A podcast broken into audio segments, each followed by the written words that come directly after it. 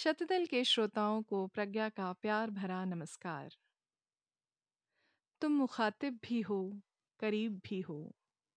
तुम मुखातिब भी हो, करीब भी हो। तुमको देखें कि तुमसे बात करें, तुमको देखें कि तुमसे बात करें। जी हाँ फिराक गोरखपुरी। आज का कार्यक्रम जन्मदिन विशेष में फिराक गोरखपुरी साहब को समर्पित।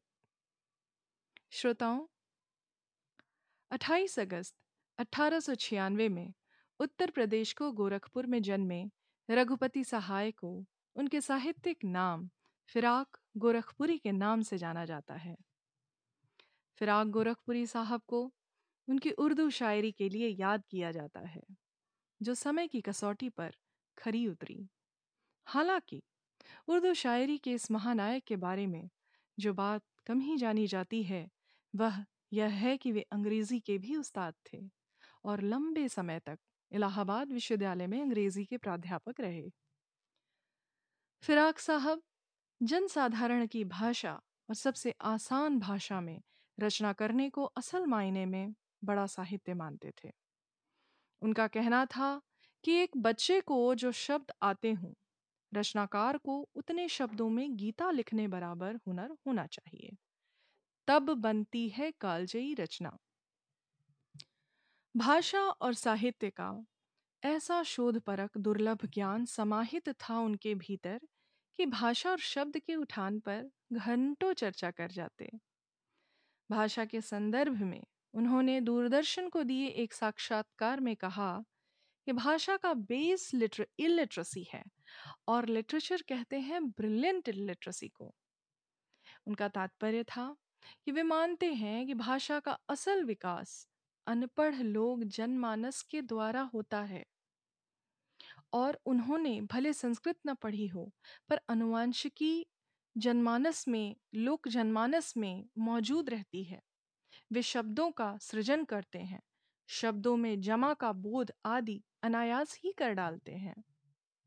गोरखपुरी साहब अपने विचारों में व्यक्त करते रहे कि साहित्य वही सुंदर जो घर काम वाली को भी वैसे ही समझ आए, जैसे कि हाकिम को। दोस्तों, फिराक गोरखपुरी साहब का व्यक्तित्व उनकी शायरी से भी बड़ा था, जो वे खुद भी कहते हैं। कि शायर को अपनी शायरी से बड़ा होना चाहिए। लेखन में उर्दू और हिंदी के बीच सेतु का काम करते हुए वे मीर और गालिब के अहदे के शायर कहलाए।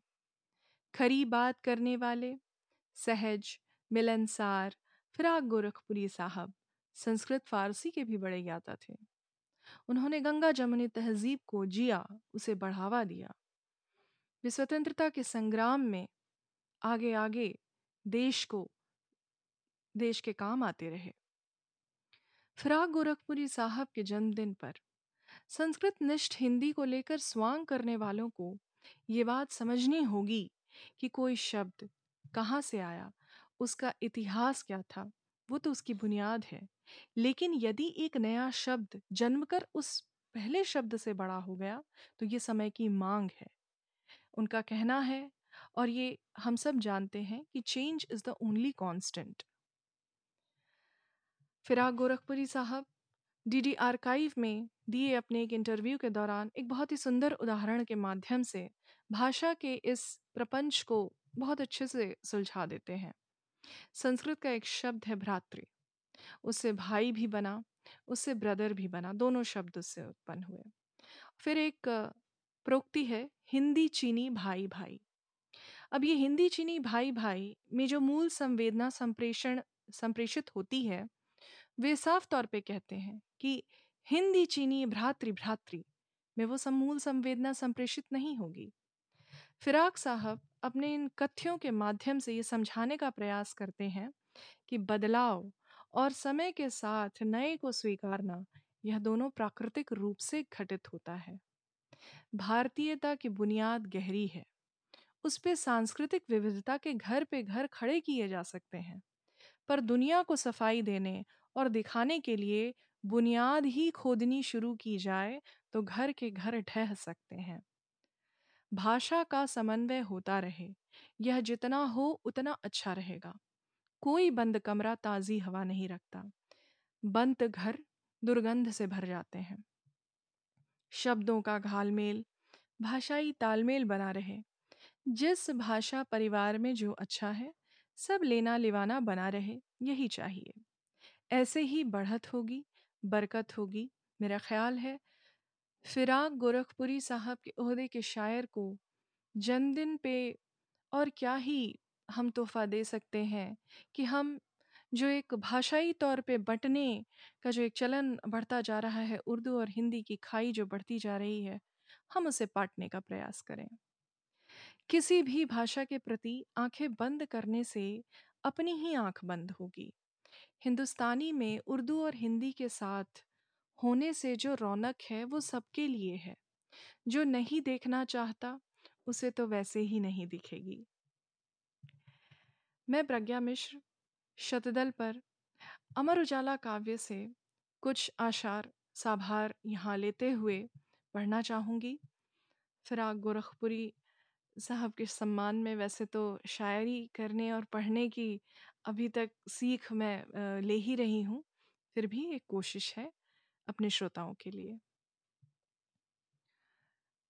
कुछ त्रुटियाँ हों, कुछ गलतियाँ हों तो क्षमा करेंगे। एक उम्र कट गई है। एक उम्र कट गई है तेरे इंतज़ार में। एक उम्र कट गई है तेरे इंतज़ार में। ऐसे भी हैं कि कट न सकी जिनसे एक रात। ऐसे भी हैं कि कट न सकी जिनसे एक रात। तुम मुखातिब भी हो, करीब भी हो।